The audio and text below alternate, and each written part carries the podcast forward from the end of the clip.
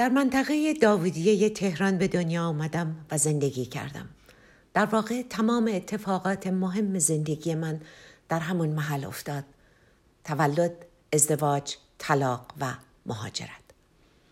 جد پدریم شیرازی بود و گمانم که نام فامیلمان یادگاری است از او. خانواده پدریم همه اهل هنر بودند و در گرد همایی های خانوادگی هر کدام یا میخوندند و یا سازی می نواختند. منم. از همون دوران کودکی به پهلوی سیما خواهرم می‌زدم و از او می‌خواستم که با صدای بلند بگوید حالا نوبت زیباست که بخونه. سه سال آخر دبیرستان رو به مدرسه نواندیش در خیابان میرداماد می‌رفتم. همان زمان بود که شروع به نوشتن شعر کردم. نسرین خزایی معلم ادبیاتمان بود و بهترین مشوق من برای بیشتر سرودن و بیشتر نوشتن. هر کجا هست خدایا به سلامت دارش در رشته بازرگانی دیپلمم رو گرفتم بعد اواخر سال 1977 برای گذراندن یک دوره منشیگری به آمریکا سفر کردم.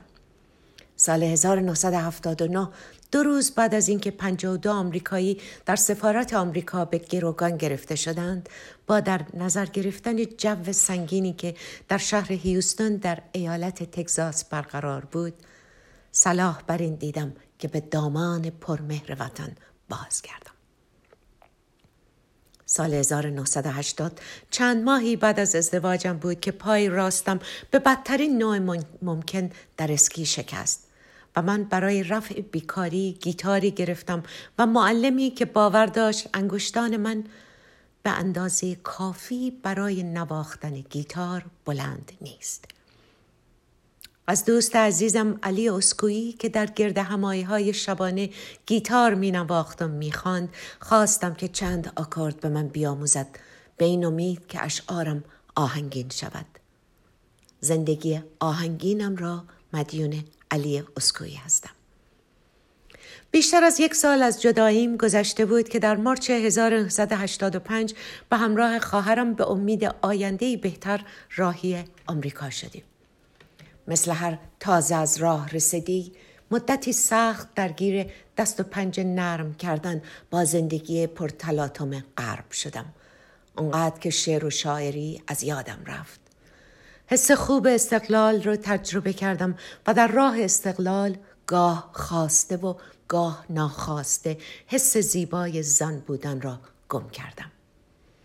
مدتی طول کشید تا دوباره برگشتم به شعر. ولی ولی از اونجا که هم حس استقلال برایم دلپذیر بود و هم حس زن بودن این بار از خواستهای زنانم گفتم و نوشتم. انگار که می‌خواستم زن بودنم رو هم به خودم ثابت کنم و هم به مرد همراهم.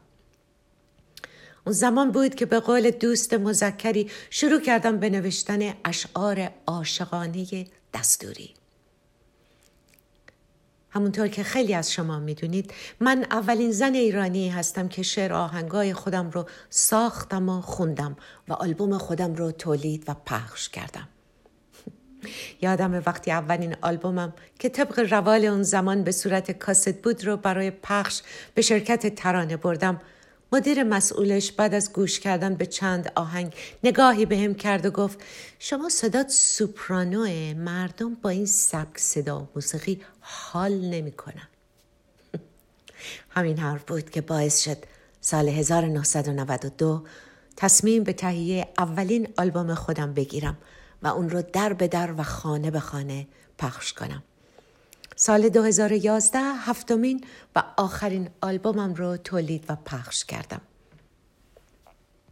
راه آسانی نبود و هرگز هم نشد. ولی بالاخره سبک موسیقیم جا افتاد و از پیام هایی که از سراسر دنیا گرفتم متوجه شدم که اشعار عاشقانه دستوریم تأثیر مثبتی به روی زنان و دختران جوان گذاشته. بسیارند مردانی که پیام ساده و بی پرده اشعار من را دوست دارند. از خداوند سپاس گذارم که هنرم را به من هدیه داد و از شما که قدم به قدم با من همراه بودید. به امید دیدار.